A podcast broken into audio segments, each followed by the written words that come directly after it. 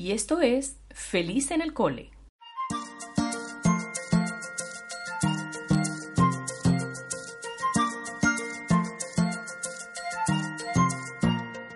Bienvenidos todos nuevamente a este podcast de Feliz en el Cole y vamos a seguir en esta serie tan interesante de los trastornos específicos del aprendizaje.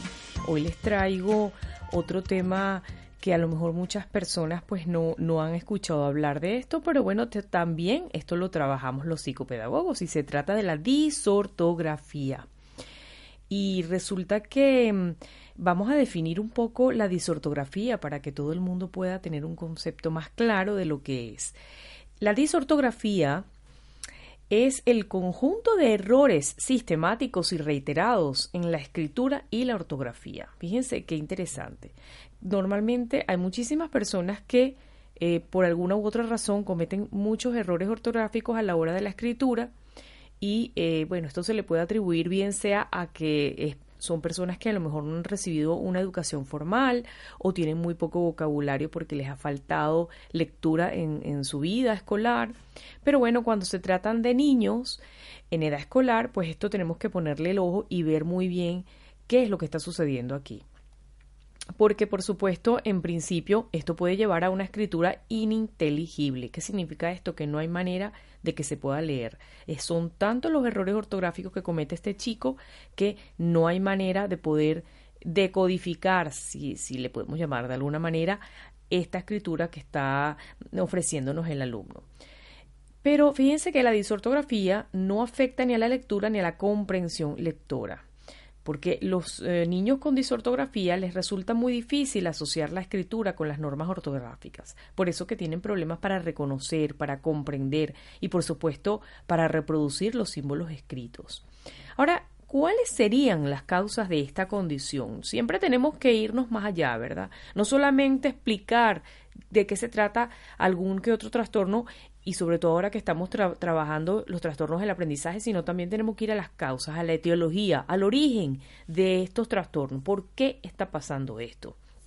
Bueno, y según los estudios, las principales causas reconocidas de esta disfunción en la escritura, fíjense lo que estoy diciendo, disfunción en la escritura. Bueno, las principales causas serían, por ejemplo, eh, muchas veces la capacidad intelectual, una inmadurez a nivel del proceso escritural, no se ha desarrollado bien en el alumno este proceso de la escritura, unos problemas perceptivos de visión y audición, del lenguaje, como la mala pronunciación y las, las dislalias, que mm, muchos de los niños que tienen problemas mm, a la hora de comunicarse en su lenguaje, pues también lo pueden reflejar eh, con una disortografía. Em, causas pedagógicas porque los métodos pueden ser inadecuados para el aprendizaje y la lectoescritura y ortografía. Causas psicológicas también. Y muchas veces nos preguntamos, pero bueno, ¿cómo podemos saber nosotros si mi hijo o si nuestros niños o nuestros alumnos sufren de, este, de esta condición, tienen, están padeciendo de este tipo de problema como es la disortografía. Porque se ha dado el caso de que muchos alumnos cometen errores ortográficos frecuentes y esto se lo atribuimos a la falta atencional, como decía anteriormente, o al descuido, o a la falta de lectura, que también es una de las, eh, una de las causas del por qué se cometen tantos errores ortográficos. Fíjense que hablando de esto voy a hacer una una breve pausa aquí para comentar lo siguiente. A raíz de el uso de los móviles en esta nueva era de las redes sociales, pues las personas cada vez escriben menos y entonces tienden a cometer más errores ortográficos porque bueno eh, quizás a lo mejor su lectura es muy vaga porque bueno se limitan solamente a leer esos pequeñitos mensajes que se transmiten a través de los móviles y por supuesto a contestarlos entonces no se toman el tiempo de hacer una buena redacción, de utilizar bien los términos, de usar los acentos, etcétera, etcétera. Bueno, y dentro de este trastorno en el lenguaje escrito, que es la disortografía, podemos observar algunas de las dificultades o alteraciones siguientes. Yo se las voy a describir para que ustedes tengan una idea y puedan más o menos em, observar de qué se trata esto. Por ejemplo, referente a la ortografía natural, encontramos las siguientes discriminaciones. Eh, y como no lo pueden visualizar, se los voy a describir. Ustedes imagínense esta situación. Por ejemplo, a nivel auditivo, la sustitución de la ñ por la doble L, de la C por la T, por ejemplo, entre otros. De la visual, la P por la Q, la B grande por la D, la M por la N o la A por la O. Así que eh, fíjense que a veces no nos damos cuenta y cuando escribimos, si tenemos una disortografía, podemos sustituir todo este tipo de letras por otras. Mm, del tipo temporal, bueno, la inversión y el orden de las palabras como sopa en vez de paso o, o, al, o al revés. Fíjense que sopa tiene las mismas letras que la palabra paso y muchas veces se pueden confundir esas dos palabras. Puede con debe. Estos son dos ejemplos que les pongo un poco para que puedan observar de qué se trata em, la disortografía. En la ordenación de los elementos también se puede, se puede, producir la unión o separación de las palabras o la fragmentación, como por ejemplo, me siento. Y este me siento, que normalmente se escribe separado, pues en una persona con disortografía la escribiría todo juntito. Eh, o al revés, enferma, que es una mm, palabra que es completa, la escriben separada, en y ferma. Bueno, y así una serie de palabras que normalmente la gente, pues, y los niños, sobre todo con disortografía, tienden a escribir separado o junto este tipo de palabras.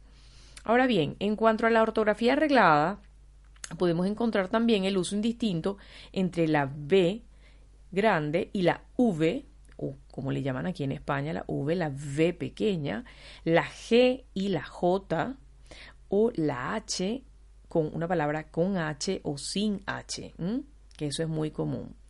Porque muchas personas escriben como escuchan. Entonces, si yo tengo, por ejemplo, la palabra hueso, normalmente la H es muda, pero hueso se escribe con H. Helado se escribe con H. Y así una serie de palabras que muchas veces las he visto en los alumnos que la escriben sin H. El uso de los signos de puntuación. Madre mía, cómo luchamos los maestros, los psicopedagogos con este tema de los, del uso de los signos de puntuación. Yo a veces bromeo con los míos, con mis chicos, y les digo, bueno, te has comido el acento, debes tener mucho apetito porque te comes el acento todo el tiempo. Y es verdad, porque la mayoría de las veces estos alumnos pues omiten estos acentos en las palabras. Y esto hay que machacárselos mucho, en el buen sentido de la palabra. Mm, las palabras que tienen la tilde o el acento en esa sílaba tónica, las que lo llevan, por supuesto, pues hay que colocárselo porque es necesario nosotros poder ayudar a estos alumnos con este tema de la disortografía. Ahora bien, a partir de los ocho años, los niños suelen tener un buen conocimiento del lenguaje escrito, claro que sí, pero así como de los procesos básicos de la ortografía. Y durante este proceso del aprendizaje pueden aparecer disortografías y dislalias. Y estos errores se pueden corregir con facilidad aplicando un refuerzo adecuado. Si este alumno presenta errores en grafemas por sustitución, lo que les estaba comentando anteriormente, de que, por ejemplo, en vez de escribir mora, lo, que escriben es moda, o sea que ahí están sustituyendo la R por la D, pues debemos trabajar siguiendo la secuencia y que el alumno concientice lo que hacemos una conciencia fonológica de repetirle esa palabra de forma auditiva y también visual para que entienda y tome esa conciencia de cómo va escrita esa palabra. Entonces, esto se llama discriminación del primer fonema del par que implica la toma de conciencia del fonema a nivel articulatorio, es lo que les estoy explicando en este momento. El reconocimiento auditivo del fonema en distintas palabras y la asociación del fonema con su grafema correspondiente. También es muy importante, no se olviden, la manipulación y la vivenciación de las letras, así como la identificación y el reconocimiento de las letras en un conjunto de palabras o frases. Esto se puede hacer de manera oral, ¿qué me refiero? Hablada, escuchando la frase y dando palmadas por cada palabra. Por ejemplo, corazón. para que el alumno sepa dónde va la sílaba tónica y además cómo se escribe esa palabra según la escuche él. En España diríamos corazón. Acuérdense que aquí en España todas las letras se pronuncian tal cual. Las personas que no hemos nacido en España y que hablamos otro tipo de español, pues normalmente diríamos corazón. En cualquier caso, lo importante es que no debamos reñir a estos niños o presionarlos mandándoles a repetir listas de palabras para tratar de remediar estos errores como hacían con nosotros cuando éramos estudiantes, ¿no? Que nos, nos mandaban a hacer planas de repite esta palabra 100 veces para que puedas internalizarla porque tiene, perdón, el acento en la última sílaba. Bueno, pues lamentablemente eso en estos momentos no sirve de nada, ya se ha demostrado que no sirve de nada. Mandarlos a repetir listas de palabras para tratar de remediar estos errores. Con unos ejercicios adecuados y escuchen bien y una buena intervención psicopedagógica, pues vamos a poder lograr una mejoría considerable en su escritura. Así que no se preocupen que esto tiene solución. Buenos ejercicios, buenos profesionales y vamos a tratar de ayudar a nuestros peques con el tema de la disortografía. Bueno, me despido hasta el próximo pod donde vamos a tocar el tema de la discalculia.